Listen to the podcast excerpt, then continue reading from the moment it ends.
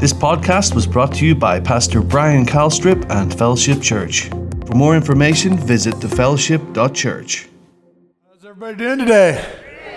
Okay, you guys got to do better than that. How many, how's everybody doing today? Okay, all right, that's better. Well, it's going to be a good day. How many of you guys got something out of what uh, Pastor Scott said this morning? You know, there's. Uh, I was just uh, out with. We were out with a couple here the other night and uh, talking about the whole uh, concept of tithing. You know, and and uh, it's unfortunate because within the body of Christ and, and amongst churches and pastors, there's this this uh, prevailing teaching about basically against tithing.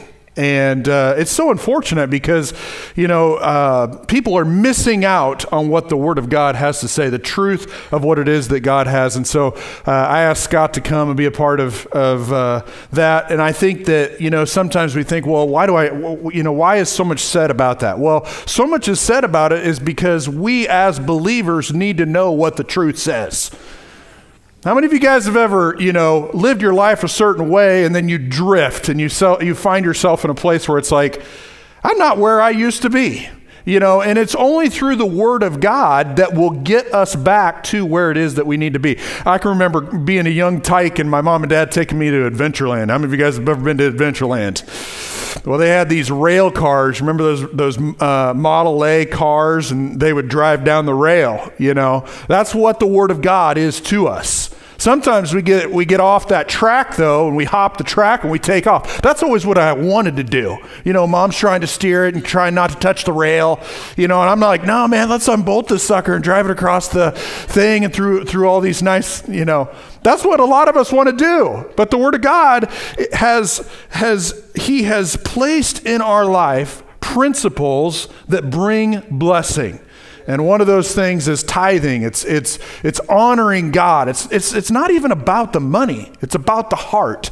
And uh, we're going to talk a little bit more about that today. And so, um, uh, the title of my message is Wisdom to Live Well. How many of you guys want to live well? I want to live well. And uh, it's wisdom in my life, it's wisdom in your life that's going to see to it that that happens. If we're not, if we're not looking for wisdom, um, we're going to have uh, problems. So let's just pray and commit this to the Lord. If you didn't get some notes, uh, you can you can grab those, or maybe the ushers can grab those for you because uh, there's some spots in there. I want you to write some things down. What the what the Lord is speaking to you. What what is He directing you, and what is He guiding you in today? You know, there's going to be things that I say from a very natural standpoint, but you have to understand that the Holy Spirit is here to speak to you. And so you should be saying to yourself and saying to the Holy Spirit, Holy Spirit, what, what do I need to hear?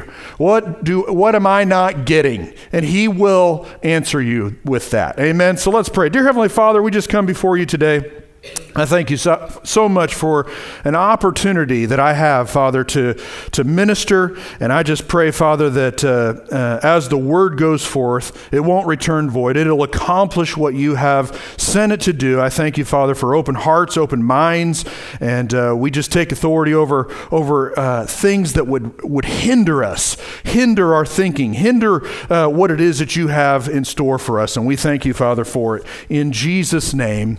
And everybody said, Amen. Listen, I want you guys to respond. You guys can respond to what it is that I say. You don't have to you don't have to quietly sit there the whole time. Respond. So, um, just don't shout obscenities. All right? Okay, here we go. Today we're going to be looking at the we're going to I'm I'm taking a scripture out of Proverbs 8. And I don't know if you guys have read Proverbs 8, but Proverbs 7 right before that there's a, a chapter that basically talks about uh, an immoral woman and how a man basically is lured into uh, uh, this woman's life and and so what unfortunately happened was is that this young man had he lacked common sense he lacked purpose and, and, and he wasn't on his guard. And unfortunately, if you, you go back and you read that, you see uh, this woman calling out. She had a strategy. She dressed, she was bold, she was inviting, but she was calling out to this young man. And unfortunately, uh, you know, he did not fare well. And so, so what we see is, is that we see in Proverbs 7 a calling out, a calling out of, of something that was immoral, something that wasn't pure, something that wasn't, that wasn't right. In Proverbs 8, though, we see a calling out of wisdom.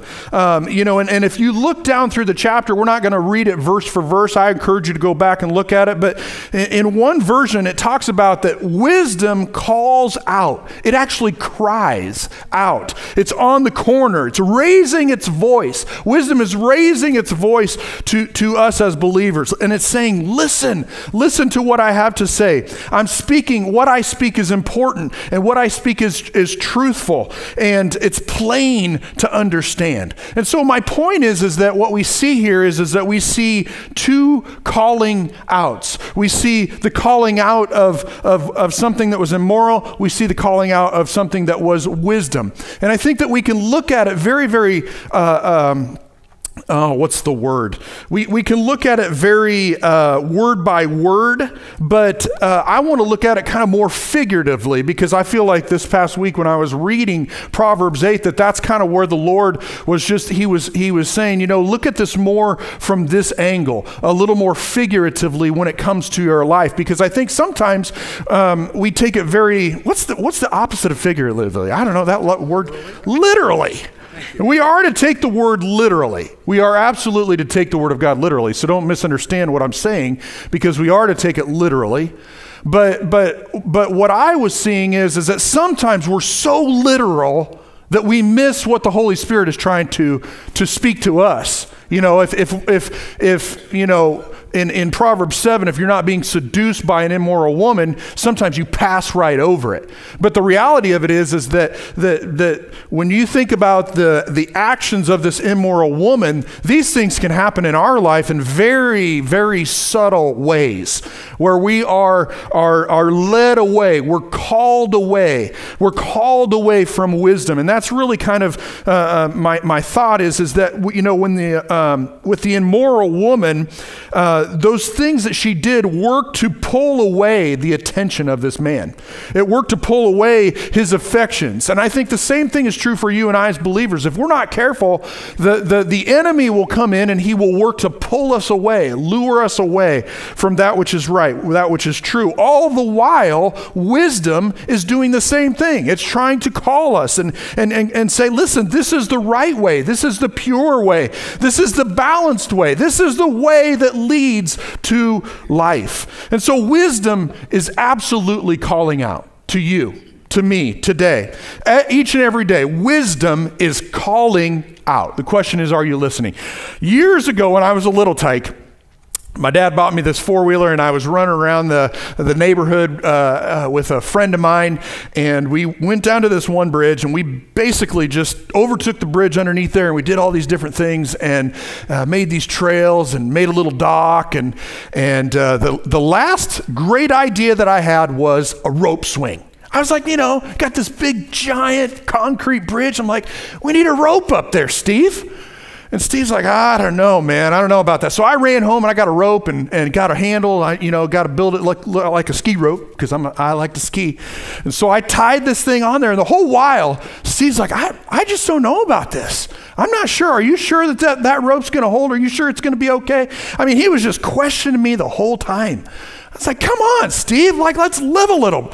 But what I didn't realize was, is that wisdom was calling out through Steve. Why? Because I took a straight up nylon rope and I tied it to the stainless steel bracket on the side of the bridge. And I and I and Steve's like, I, I said, You want to go first? He's like, Absolutely not. You go first. I said, Okay, I'm going first. And I got up on top of this, there's like a you know hill, and I just I ran and I'm like swinging back and forth, woohoo, you know, just living it up. What I didn't know was is that the rope was rubbing on the side of the bridge. And I got out across that, that river, man, and that sucker snapped, and I went splash. And it was like in the fall of the year. I mean, it got my attention. I was like, shocked when I came out of the water. And what was even worse is, is I think mom and dad had just bought me a new pair of, of glasses, and they were nowhere to be found. Wisdom was crying out through Steve. I was not listening to wisdom. And so wisdom cries out to us. And so my question to you and I put it on your notes there because I want you to I want you to write something down. What is calling out to you? You know, or or or you know, what is distracting you? I, I think sometimes, you know, uh, I don't know. You could take that both ways. You could, you know, God might be calling you to do something. He might be, you know, it might be a positive, a, a, positive calling out, like wisdom. It might be something that the Lord's dealing with you to, to step out in. But the other side of it is, is the, is the distracting side of it, where, where, you know, um, where it's, it's, it's pulling you away. It's, it's, it's dragging you away. It's, it's causing you to leave your first love, it's, uh, you know, which is the things of God. And so it's distracting you from what it is that God wants in your life. You, if you guys remember, you know, we saw in Proverbs 7 this young man, but think about some of the other people in the Bible that were distracted, that were kind of called away. You think about Eve, she was called away and drawn away. Why? By the enemy. The enemy came and lied to her and, and, and, and you know, caused her to be drawn away. You think about Samson, he was drawn away by what? Not, not necessarily, maybe the enemy, but his own desires. He was drawn away and distracted from the call of God that was upon his life because he couldn't get a grip on his, his feelings and his emotion and what it is that he wanted. Uh, you think about Martha. She, Martha was, it was just legitimate affairs of life. Just, you know, she wanted things to be in order. She wanted things to be n- nice. She wanted, you know, know, the food to be good, but she was distracted with serving, something very natural. Uh, you know, what's funny about that is, is that the distracting, uh, the Greek uh, definition of distracting in, in that version of Martha, it says to drag all around or to draw away.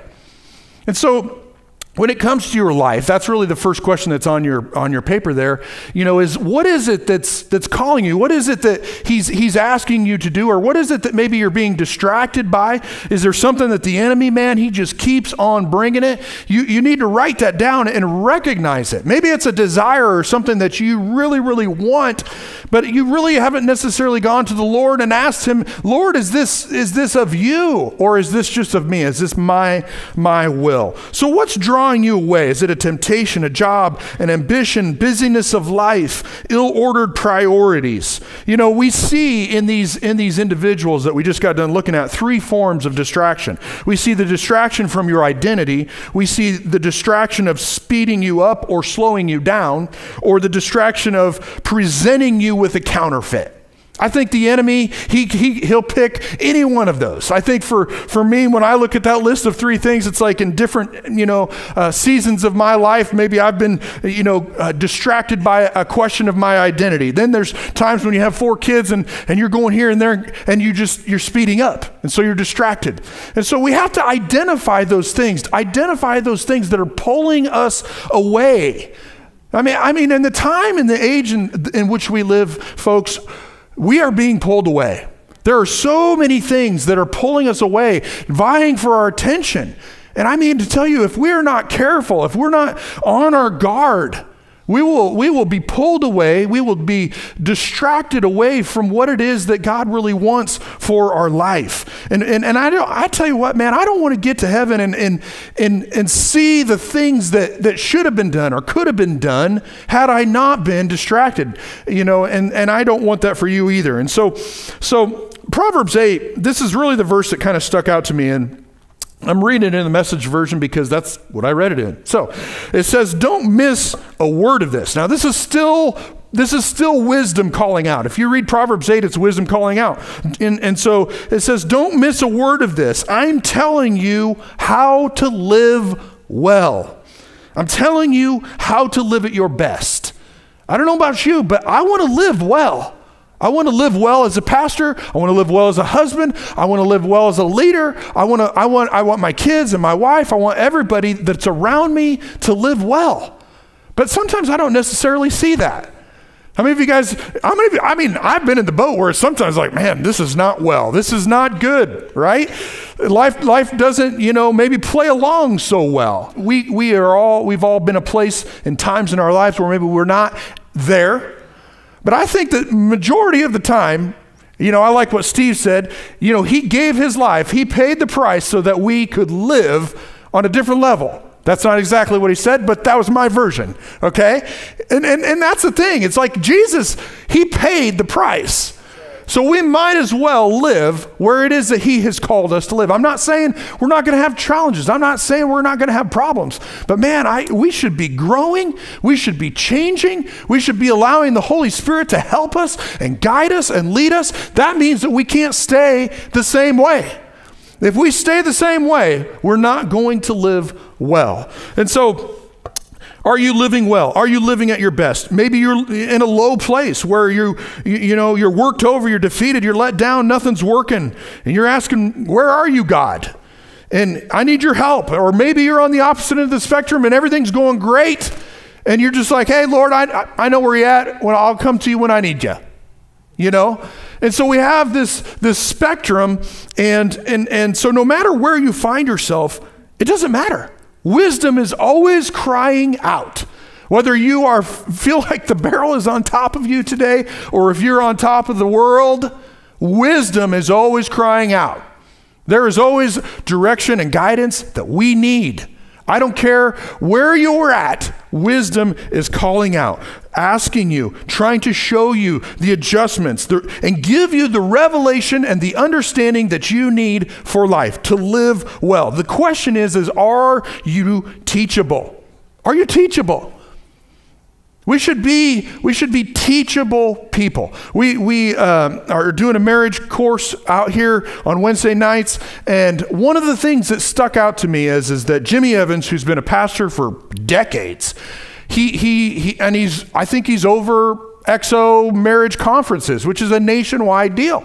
And so if you've ever listened to Jimmy Evans, super practical, super great stuff, and he is teaching the ninth course in this, this thing. And the, the comment that he said is, is he said, I am no marriage expert. And I'm thinking to myself, I think, you, you know, you're doing what you're doing. You are an expert. I would consider you an expert, right? But no, he said, I, I don't consider myself a marriage expert. I consider myself a marriage student. That right there, friends, is the way that we need to be living our lives. That, that that we are teachable, that we are a student, that we never come to a place in our life where we think that we have arrived and we think that we have it all together. Why? Because I, you know, I, I put it in the notes. If we're not teachable, we are prideful. That actually just kind of fell out onto the paper when I was working this message up. So, so don't just keep looking straight ahead. But if we're not teachable, we're prideful. Because if I'm in pride, I'm resisting what the Holy Spirit has for me. I'm resisting. I'm, I'm, I'm, I'm, I have the attitude that it's like, I, I know it all. I'm, everything's good, and I'll let you know when I need something. And that attitude is not a teachable, it's not a teachable heart. And he wants us to have a teachable heart. We're talking about living the best life. Wisdom is living the best life. We have to be teachable because there's three levels of living one level of living is, is being a survivor, where we barely make it, paycheck to paycheck, struggling for time with friends and family, stressed and exhausted. So exhausted that we cannot enjoy life, just surviving. So we have people that live there. There's the second one is, is the level of success, you know, and uh, we have temporary uh, um, temporary success, and it's it's not permanent. It's not a permanent position, but we have comfort, abundance, independence. Um, but the success is fleeting because we forget the fact we become unteachable and we forget the fact that it was Him that gave us the power to get wealth. It was Him that, that His hand of blessing was upon what it is that we did. And then the third one is the, the level of significance. Significance is living a life of significance is our service to others. It's our service to others. God wants to, to teach us to care for others. And really, He teaches us that our care for others is our greatness. I want to live a life that's significant.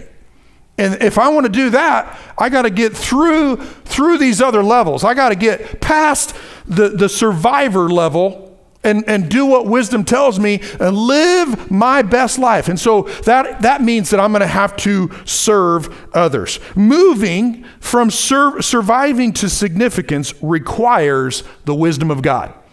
You can try to get from the low level to the high level by making money and leaving, you know, an inheritance to your kids, but you have missed the point. That's in your own strength. That's in your own ability. That's in what you, you, what you can do, striving. That is not significance. Significance is serving. Serving. And, and, and so, if we're going to move, we have to have the wisdom of God in our lives. His wisdom is calling out to you. It's calling out to you, and I will show you how to live well. I will show you the best way. The question is, is are we listening? And are we obeying? It goes on to say uh, in Proverbs 8, it says, prefer my life's disciplines over chasing. Prefer, mm, prefer. I prefer this. I prefer that.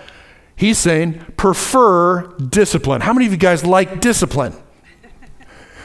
Not one person. I had a, a, a nervous laugh about discipline. discipline. What is discipline? Discipline is self control, right? It's self control. It's, it's control gained by enforcing obedience. How many of you guys have enforced obedience on your life this week? Not one of you. Excuse me.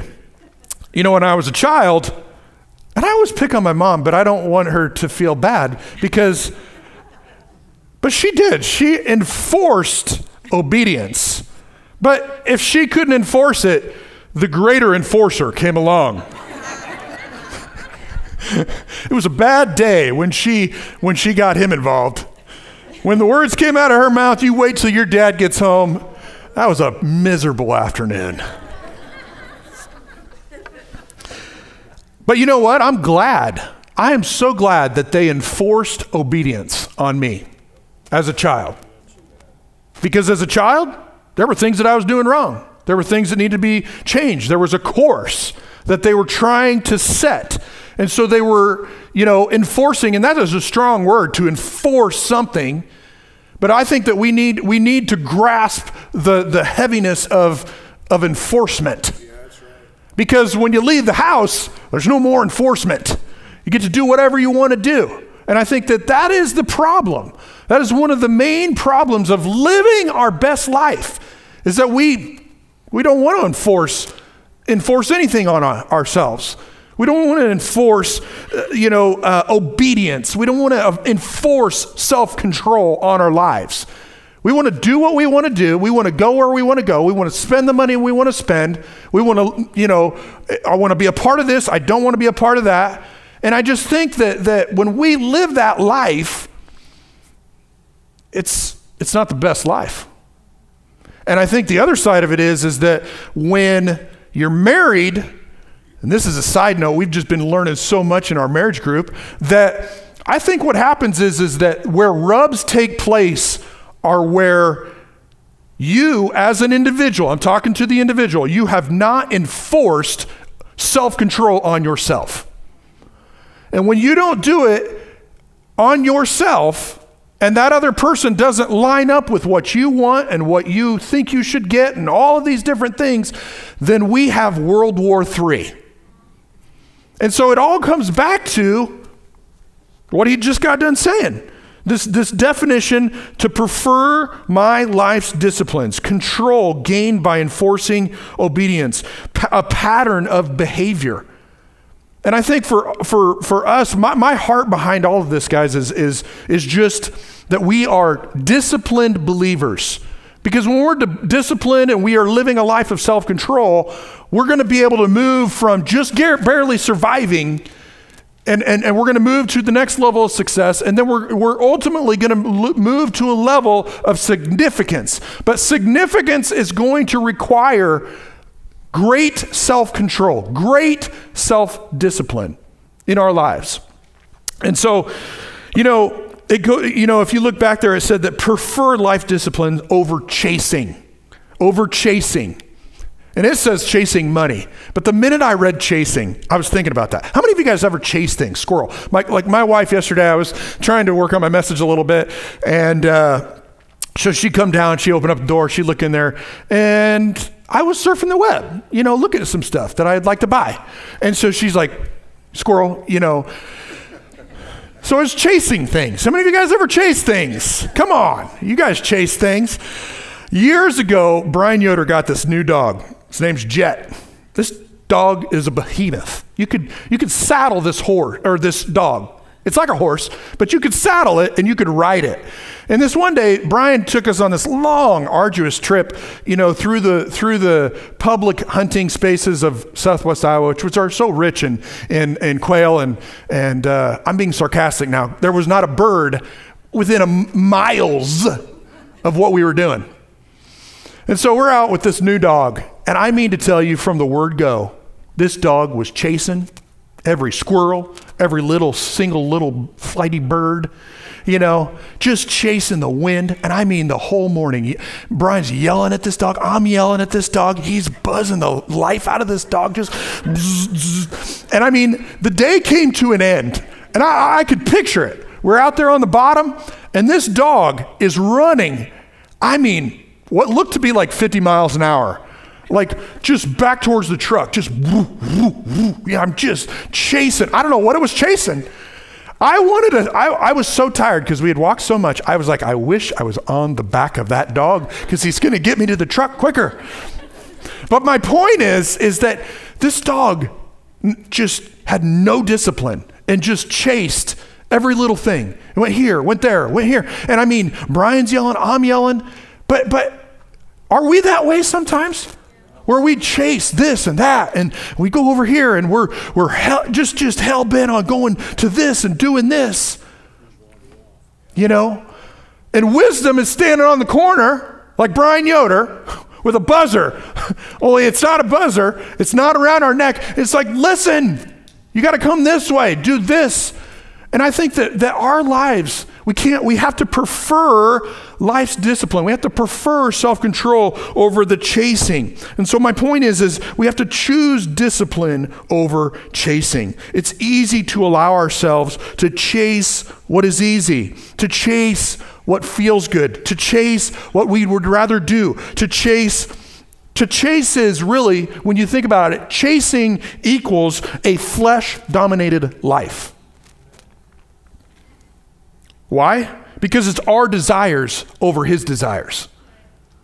When, we, when, we, when all we do is only what we want to do, only where we want to go, we are, we are dismissing, we are not preferring life's disciplines in our lives. And, and, and we have to personally enforce obedience. We have to enforce self control over our daily habits, over what it is that we listen to, over what it is that we look at. Are we looking at the Word? Are we praying? Are we spending time praying, really praying?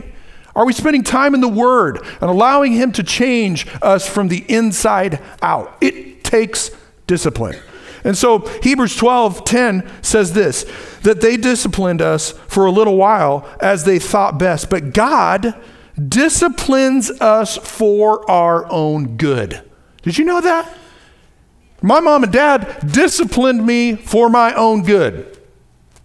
God disciplines us as children of God for our own good, in order that we may share in His holiness. It goes on, it says that no discipline seems pleasant. I can assure you of that. My mom said, oh, Come in here. We are going to, you go ahead and bend over right now. That was not pleasant. Discipline's not pleasant, but what, look what it goes on to say. At the time, it's painful. But later on, however, it produces a harvest of righteousness and peace in our lives. I want righteousness and peace in my life. I want righteousness and peace in my marriage. I want righteousness and peace in our church. I want righteousness and peace in families. But it takes discipline, it takes self control because when we do those things, when we do what's hard, when we control ourself, control our desires, when we say no to ourself, it's so funny. We were uh, we went to camp and I think I've joked about this that we, we, we don't eat real healthy when we go to camp. And uh, one of the things that Aaron really likes are ding dongs. How many of you guys like ding dongs in here? Aaron loves ding dongs. I mean, like on day one, we, we had a, a sack, couple sacks of ding dongs. and by day one, he had almost hammered one box. So we get back, right? And Saturday morning, I get a video from Aaron, and he's probably watching. So this video was a, a video of him standing in front of the ding dongs, and there were no ding. No, actually, there was one box of ding dongs, and his hand was shaking like this, like he couldn't. He could not control himself. That's what self discipline's like, right? Isn't it? It's like we want to do something. It's like, you know what? I'm going to say no to my flesh. I'm just going to make a choice that, that I don't need to do this or I don't need to go there. It's not necessarily bad, but I'm just going to make a choice to not allow my, my flesh to make the call. In this, you know, and, and, and have, you know, and, and a lot of churches right now, they're going into these times where they have uh, fasts, 21 day fasts, which I think are great. Unfortunately, we got so many events on the calendar. I'm like, I don't know how we would fast there. I don't know how we would fast there. So I didn't do a 21 day fast for the church. But I think that, that, that a fasted lifestyle or a choice to say, hey, you know what, for the next 21 days, I'm going to give up this, and I'm going to give up this, and I'm going to give up this, that is healthy. It's healthy for us. Why? Because it's enforcing discipline. And that's what we need as believers to enforce discipline on our lives, on us as individuals. Proverbs 10 17 says, Whoever heeds discipline shows the way to life. So if I heed to discipline, I'm going to have good life. I'm going to have success. But look what it goes on to say. It says, But whoever ignores correction leads others astray. So not only am I leading myself astray when I don't heed instruction, heed discipline, I, I run the risk of, of leading others astray. So it's so important that, that that we are choosing discipline over the chasing in our life. It goes on to say in, in uh, Proverbs 8, it says, and God knowledge over lucrative careers, for wisdom is better than all of the trappings of wealth. Nothing you could wish for holds a candle to wisdom. Nothing. But I don't know that that's the attitude that we have. Because man, we're out there chasing everything that we think is going to bring, you know, success and significance. We're chasing it. We're chasing it, trying to get there, trying to make more money, trying to leave money, you know, do all these things, have a bigger retirement account. All of these things we're chasing after. And the whole while, wisdom is saying, listen, there everything that you're chasing is far less valuable than what really matters. And, I, and if, and if you would follow me, if you would listen to me, if you would do what I'm saying, I would take care of all of these problems that basically have arisen because you're, you, you refuse to discipline yourself and you refuse to stop chasing the things that are dominating your life. Pretty simple. I love you guys. So, as I was getting ready for this, I was walking down the hall. I was like, Lord, I don't know what else to do with this message. And he said, he gave me the scripture right here. You guys have heard the scripture in 2 Samuel 11? You remember, you remember King David? King David was, David, he killed Goliath as a, as a teenager. He, he fought, was, uh, uh, fought for Saul. Then Saul tried to kill him. Um, and so he, he gets to the place where he is 30 years old. And this is where Actually, this is not when he's 30 years old. He became king when he was 30 years old. And then what he did was is he just went on a rampage and just started doing what it is that God told him to do and he's, you know, kicking butt and taking names, right? So you fast forward here about 13 years approximately. And we're right here in 2 Samuel 11 1. It says, In the spring of the year, the time when kings go out to battle, David sent Joab and his servant with him and all of Israel. And they ravaged the Amorites and besieged Rabbah, but David remained in Jerusalem. That verse of scripture came to my, to my mind or to my heart. And so I was like, I, look, I started looking at it, I was like, wow.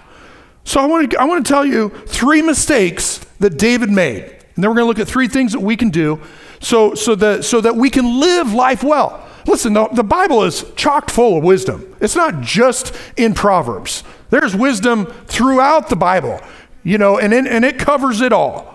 And, and, and so we have to just, we have to go to it in accordance with what it is that we need because it has what we need. But today I want to look at these mistakes that he made. And so the number one mistake is is if you noticed, it said that in the spring of the year was the time when kings would go out. And number one mistake that he's that David made is, is that David did not go out. David did not go out. And so where was he supposed to where was he he wasn't where he was supposed to be, right? He was supposed to go with he was a king. So he had a position, he had responsibility, he had things he was supposed to be doing, places that he was supposed to be going, he was supposed to be leading, so he didn't go. So he was in the wrong position. And so are you where you're supposed to be? I know sometimes when it comes to we think about are we where we're supposed to be, we think about a physical place, right? We think about, I, I remember Pastor Mike, he, he, you know, he's used this illustration that when he got saved, he, he, he was still hanging out with some friends and he ended up in a bar and he spun around. he's like, he's looking, he's like, I'm not supposed to be here right? That was the Holy Spirit speaking to his heart that he was in the wrong place. He was not in the right position. That was not where he was supposed to be. If you listen, the, the Holy Spirit will flat out tell you where you are not supposed to be. I mean, growing up, there were so many times. I mean, obviously, it was them praying because I was, you know, doing my thing. And I was just like, I am not supposed to be here. So, physically speaking, we can be in places where we're not supposed to be. I can remember when I was at Central College playing football, and, and I finally went to seeking the Lord about it because I did not feel like I was where I was supposed to be. And when I got to Tulsa, there was a peace that came over me, and I knew that I was where I was supposed to be. So, positionally or, or, or physically, there, there's absolutely a position and a place that we're supposed to be. There is a, uh, within the church, I see this all the time. People leave the church because because they because of frustrations and problems and things like that they never they never go to the lord. They never ask him. They never say am i supposed to move? And they move out of a place physically and out of what it is that God has for them. So the other thing is this is is your heart is your heart where it's supposed to be. Because when you think about this guys when you think about king david it's like he was approximately 43 years old when this whole thing happened. So so he had he had lived some life. He had done some things. He'd had victory. He'd he'd he might have just been like man I'm, i've just done it all and the lord's hands been my my life. He, he probably took it for granted. He probably just got a little bit overconfident and he just thought man i'm good. That those guys are well trained. I don't need that. Or he could have just been like, man, I'm just sick of it. We go out every spring, we kick butt take names, you know. I don't want to go out there. And so, so there was indifference in his heart. I don't know what it is, is exactly in his heart, but his heart was not right. That's the point. The position of his heart was not right. And so, you know, I think sometimes, you know, we can get to a place in our lives where things happen and um, things that you know th- that are unfair our heart can become come, come to a place where it's similar to to david where it's like it's not in the right place. There might be unforgiveness. There might be bitterness. There might be resentment. And and what happens is is that our heart gets gets into a place where it's not right and God's like, listen, and, and, and the whole while we're trying to move physically to a different place to try to get uh, uh, relief in our heart because we can't get peace. And we're so stirred up in our heart because our heart is not right that we can't get direction.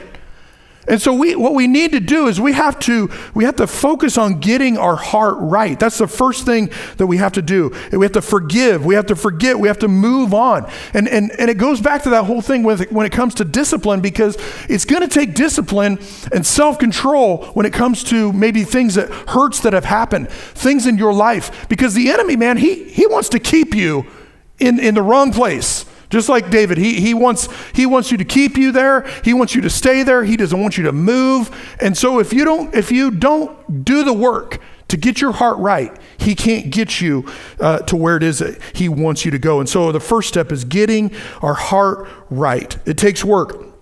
The second mistake that David did uh, was that he sent. He sent David sent Joab. And and and, and in my vernacular, he took the easy way out. Right? He's just like, let's just take the easy way out. I'll, I'll just send him, I'll, I'll delegate this. And so he delegated what it was that he was supposed to do. He passed off what he was supposed to do. So, what are you putting off? I'm asking a lot of questions today because I'm trying to hit everybody. It's like if you don't answer that first question, you're going to answer one of these questions. What are you putting off? What are you putting off in your life? Going to someone, forgiving someone, uh, expecting to get uh, from someone else something that God really is the only person that can give, you know, He's the only one that can give you what it is that you're expecting from somebody else. You know, and so what are you putting off? Are you putting off time in the Word? Are you putting off prayer? Are you putting off forgiveness? What is it that you're putting off? Because David, he put it off. He let somebody else do it. And we all know that, that my wife cannot read the Bible for me. There's no value in my life. She can read the Bible for herself. The Spirit of God can help her and show her, you know, things and, and, and encourage her. But guess what? She can't read the word for me for encouragement or pain or forgiveness or any of those things. It's, it's my job, it's my responsibility, and I, I can't, she can't do it for me. So that was a mistake that he did, was that he put it off. The third thing that is that, that he did was David remained. He remained. He stayed. He was not where he was supposed to be. He was in the wrong place at the wrong time. After 43 years of effort fighting, uh, obeying God's instructions, he made the decision to stop moving. He made the decision to stop following.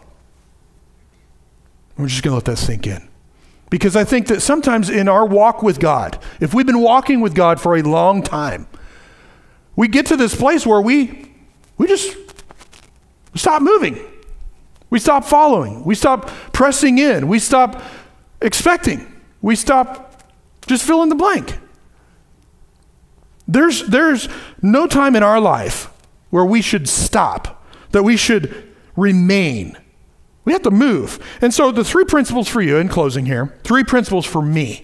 I, I wrote it on there because it's like all these note takers are going to love this. Three principles for me. Number one, know my place. Know my place. I'm a child of God. I'm forgiven. I'm loved by Him. I'm a husband. I'm a wife. I'm a leader. I'm a mother. I'm a dad. I'm a leader of this home. I'm a helpmate to my husband. I know this, and I know this is where God has called me. David had a position. With position comes responsibility. Responsibility for David was to lead or go to battle. There are some people in here that you're going to have to go to battle.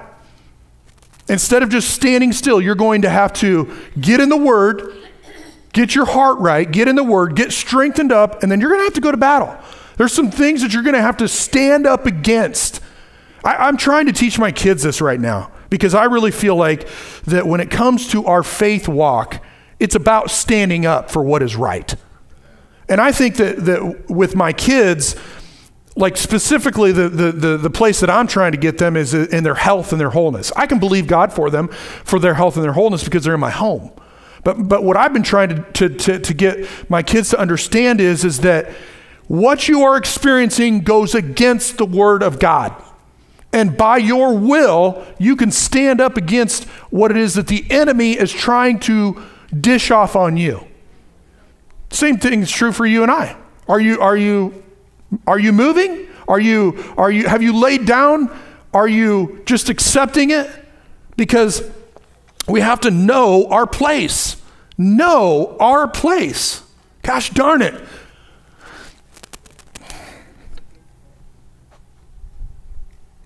Jesus paid too high a price for us to go through life living in survival mode. We should live in significant mode where we're touching people. We're, we're, we're above. We're above. We live above. We live higher.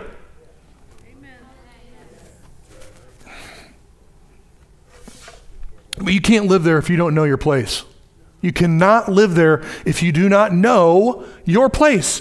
She can know her place, but she can't know my place for me. I have to know it. You have to know it. The only way you're going to know it is getting in the Bible. So know your place. The Bible says to fight the good fight of faith. It is a good fight. Why is it a good fight? It's a good fight because we win. It's a good fight because Jesus gave his life.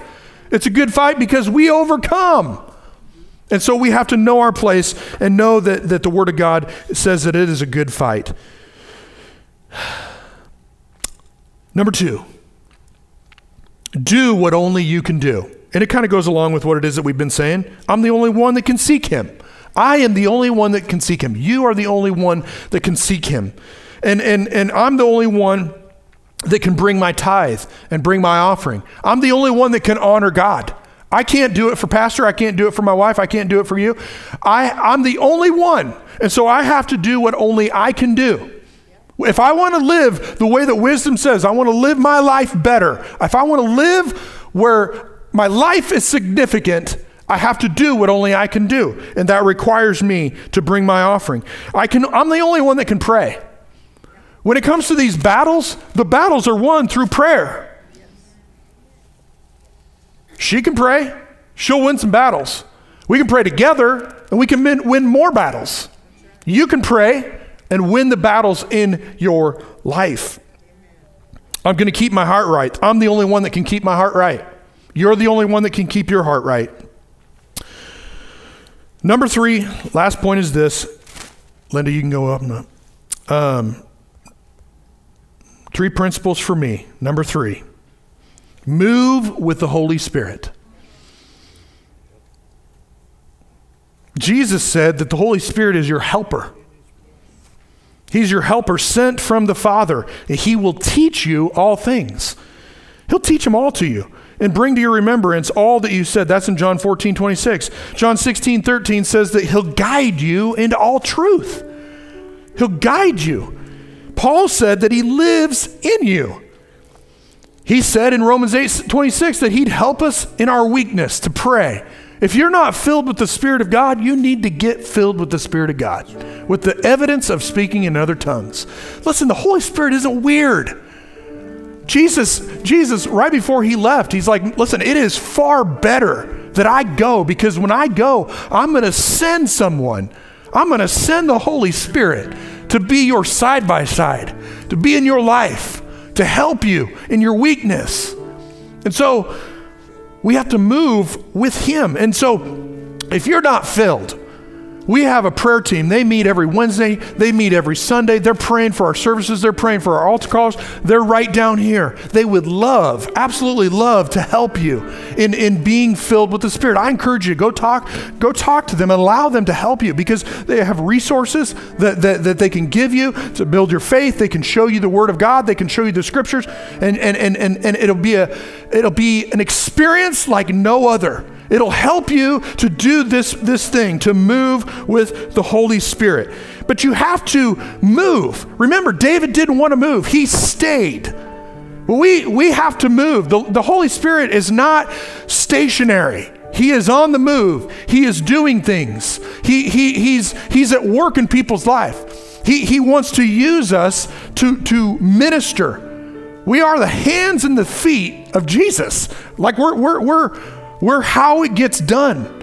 But we got to move with His direction. We got to move with His guidance. We have to refuse to be indifferent. We have to refuse to sit down. We have to refuse to draw back. We have to refuse to tap out. We have to refuse to be unteachable. It's a discipline. And, it, and, it, and it's, you should be getting stronger and stronger and stronger in that as you grow and mature in Christ, as you grow spiritually. If you think that you're growing, but you're standing still, I, I question your growth. I question it. I think you've digressed. And, and so I'm challenging you today to, that if you've sat down, if you've become indifferent, don't do that. The, the body of Christ is, is so much more rich and, and rewarding when people f- that they, they know their place and, and they move with the Spirit, and, and they're not a person that is indifferent. They don't have an attitude or, or I don't care. No, they, it takes all of us with a spirit to move and to, and to desire and to want.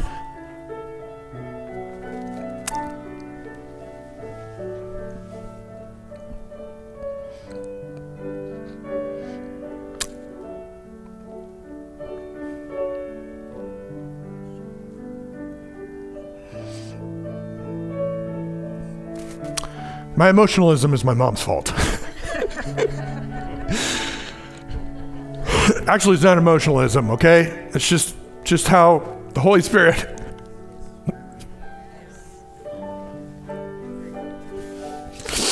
talk amongst yourselves. I think the thing is, guys, that uh, I desire people to live well. But more than that, it's not about getting stuff. I mean, I want all of our lives to be significant, okay? I just went and met with, went and talked to Johnny Richardson. That man right there, that's a life of significance. Why? Because I, just like I just got done saying, he served others. If there's anybody that had a reason to be bitter, if there's anybody that had a reason to be unhappy or upset or just mad at the world, it's him. Guy lost his son at five years old. But he didn't. He didn't. That guy lived his life serving other people. He said, I know, I know that maybe it was, it was when he worked at Hy-Vee, he, he, he would get up and he, he said, My job was to make people happy.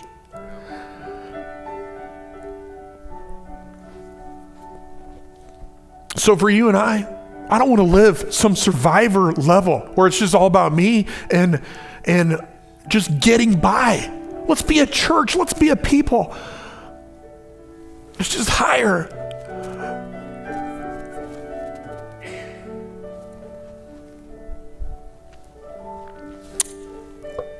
Let's pray. Father, we just come before you today.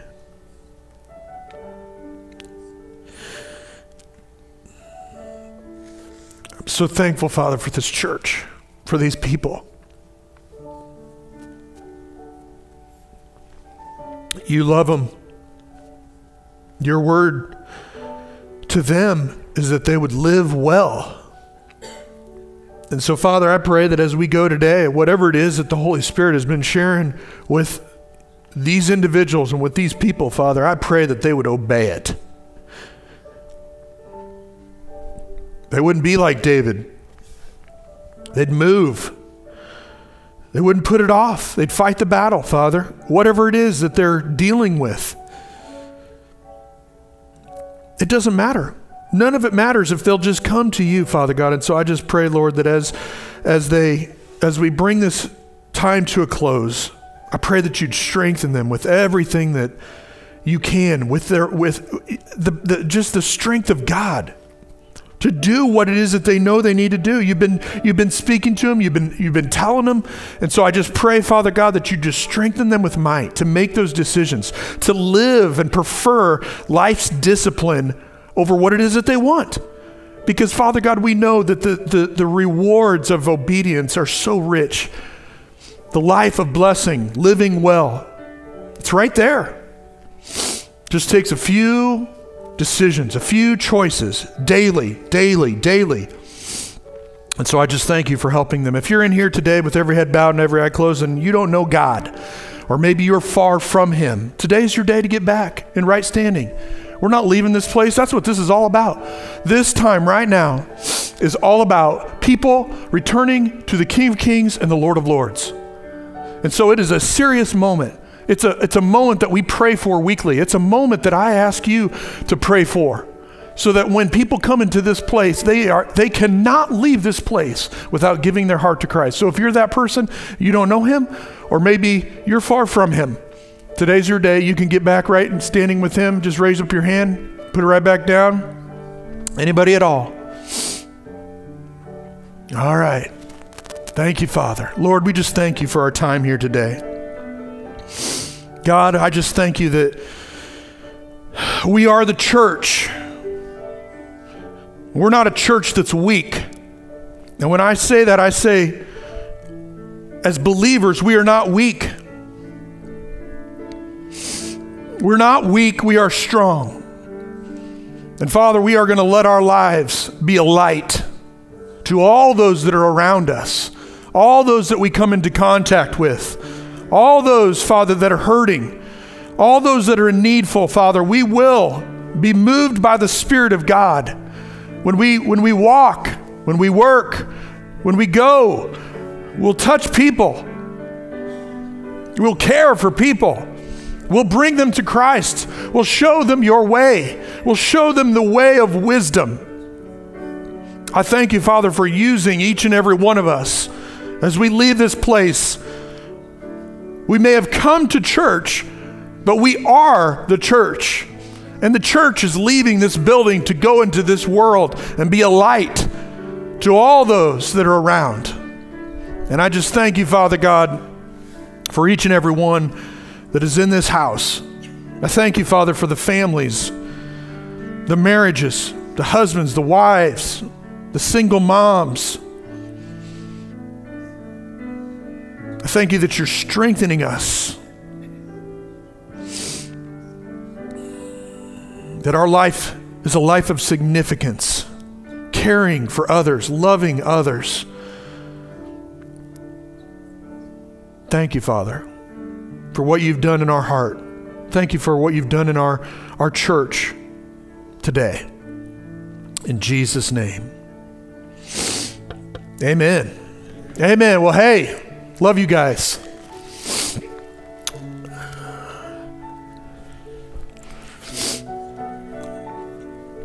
You know, as you go, you need to remember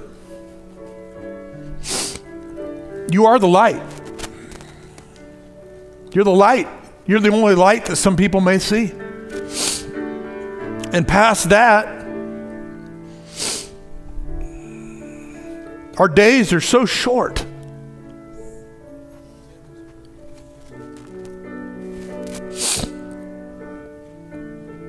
We need to we need to we need to increase our desire. Increase our desire, our hunger for the things of God. We need to increase our desire and our hunger for revival. What is revival? You know, when we think about revival, we think about some of these these in history where they where they met. I'm not talking about something that's fabricated. I'm not talking about that. I'm talking about revival in our hearts, revival in our lives, revival in this church. When revival starts in here, it, it, it, it manifests here and shows up here.